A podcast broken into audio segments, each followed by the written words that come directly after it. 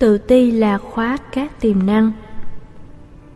Điều thứ bảy, lòng đáng thương nhất của kiếp người là tự ti. Tự ti là mặc cảm, không thấy được khả năng của chính mình nên họ luôn nghĩ mình thấp kém. Họ rụt rè, làm việc gì cũng nhút nhát. Những người có tính e lệ, thẹn thùng, sợ hãi đều rơi vào trạng thái tự ti và đánh giá thấp chính mình. Dù có khả năng thật nhưng sau khi học từ trường lớp xong, đỗ đạt cao cũng không thành công vì làm gì cũng sợ thất bại, chuẩn bị cái gì cũng lo, đầu tư cái gì cũng không dám, làm điều gì cũng do dự, chần chừ, thiếu dứt khoát nên những nguồn năng lực đều bị đốt cháy. Mặc cảm về bản thân đã đốt cháy lòng tự tin. Đó cũng là ổ khóa, khóa lại tất cả các tiềm năng. Con người sử dụng rất ít những khả năng mình có. Các nhà khoa học ngày nay đã chứng minh điều đó. Những nếp nhăn trên não là cơ sở cho sự thông minh. Não của loài cá heo có nếp nhăn nhiều hơn con người nên mức độ thông minh cao hơn. Nhưng chúng không có hai bàn tay, hai bàn chân nên không làm được việc như con người. Bên cạnh đó, chúng cũng không có ngôn ngữ để truyền đạt được những kiến thức như con người.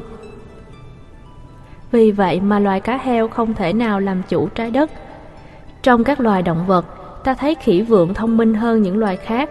Kể đến là loài chó bởi chúng có thể hiểu được những gì con người nói, ra lệnh, yêu cầu và chúng có thể làm theo.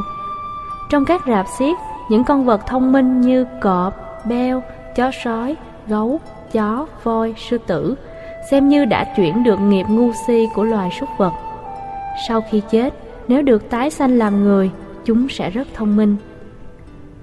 Nếu mình có khả năng mà không tự tin thì khả năng đó không phát huy được. Chúng tôi gặp một số người ở Hoa Kỳ. Trong thời gian học thì đỗ đạt cao, nhưng vì đánh mất tự tin nên khi ra thị trường thì không dám đầu tư, sợ thua lỗ và thất bại. Suốt ngày lấy tiền cha mẹ bỏ ngân hàng lấy tiền lãi tiêu xài chứ không dám làm gì hết. Bản ngã tự ti nên làm gì cũng sợ thua thiệt, đến đâu cũng bị lệ thuộc. Ta thử hình dung một chiếc xe, hai bánh xe đều căng phồng hơi. Khi di chuyển chiếc xe sẽ bị giằng và dễ bể bánh. Ngược lại, nếu như hai bánh xe bị xẹp thì cũng không thể đưa người ngồi trên xe đi đến nơi, về đến chốn được. Đó là chưa kể xe chạy như vậy bánh xe sẽ bị hư, ruột xe sẽ bị nghiền nát và dễ gây ra tai nạn giao thông. Tình trạng bánh xe quá căng hơi dễ bị nổ, cũng giống như cái tôi căng sình, xem không ai bằng mình. Thua người khác nhưng vẫn không thừa nhận, sống ngông nghênh tự phụ, tự cao, đi đến đâu chúng ghét tới đó, có tài năng cũng không ai muốn sử dụng. Người tự ti thì ngược lại, luôn đánh giá thấp chính mình, giống bánh xe bị xẹp lép không chạy được.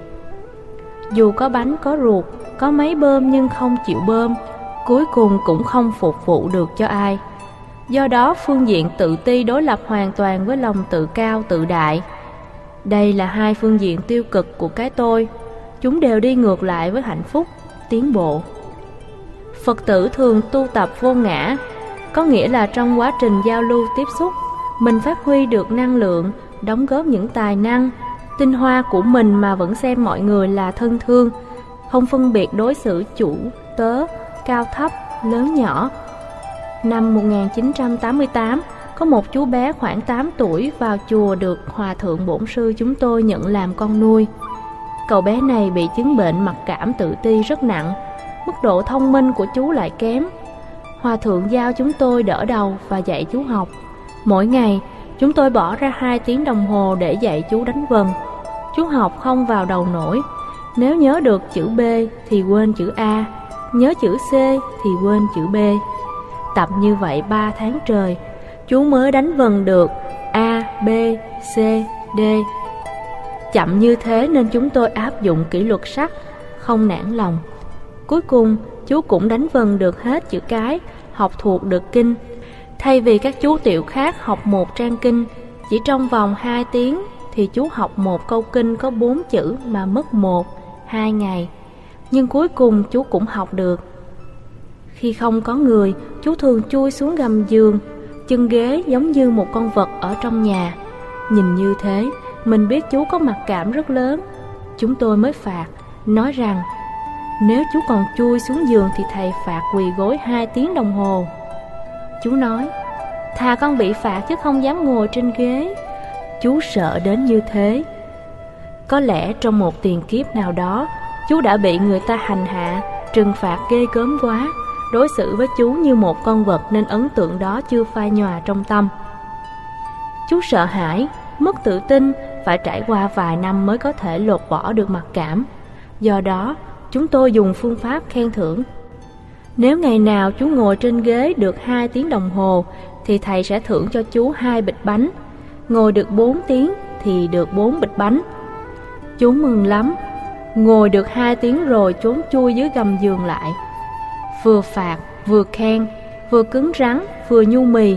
Đến ba năm chú mới bỏ được thói quen này. Chúng ta thấy, tâm lý mặc cảm làm cho con người không phát huy được tiềm năng, trong khi đó ai cũng có tiềm năng.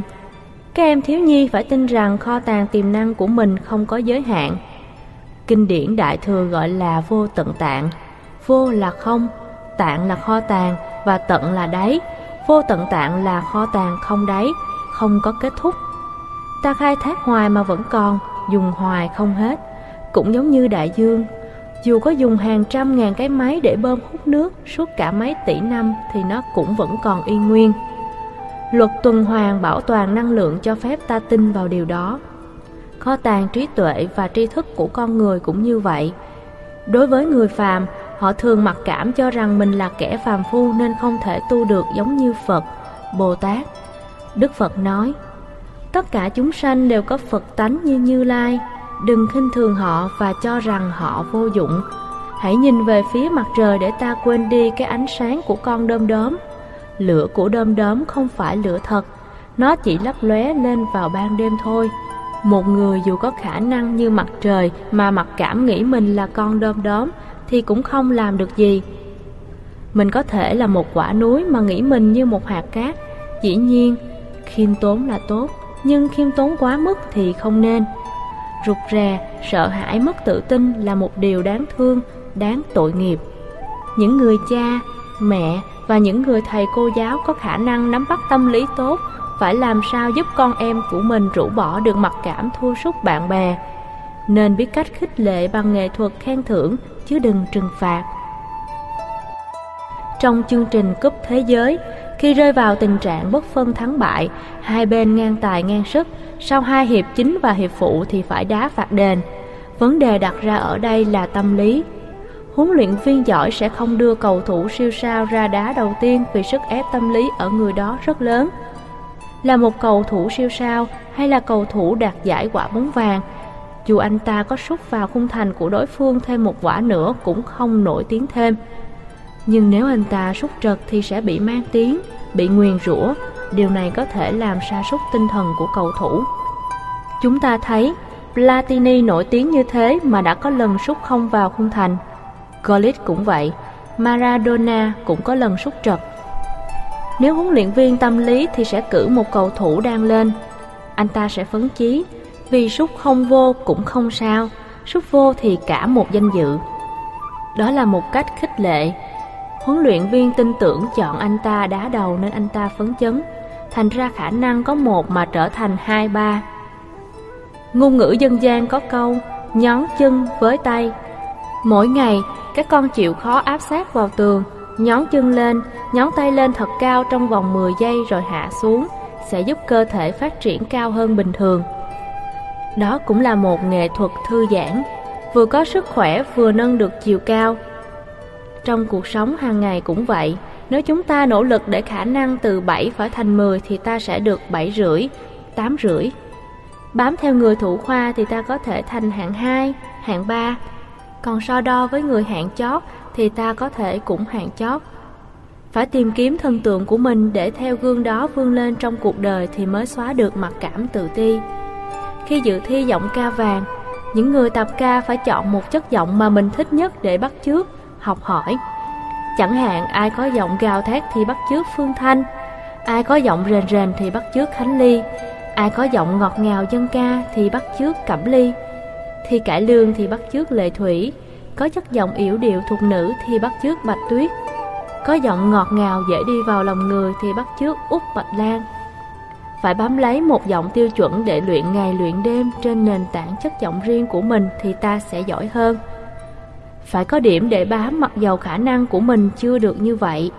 Dần dà, mặc cảm tự ti sẽ biến mất, ta cảm thấy tự tin hơn.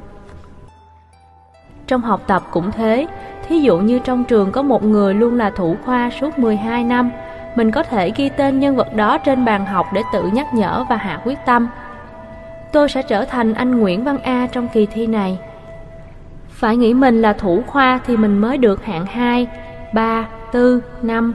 Mình ở hạng bốn mươi lăm mà lúc nào cũng bắt chước cậu đứng hạng bốn mươi ba thì mình đứng mãi ở hạng bốn mươi lăm. Học bao nhiêu năm cũng không tiến bộ. Vì vậy, phải phấn chấn, tự tin lên.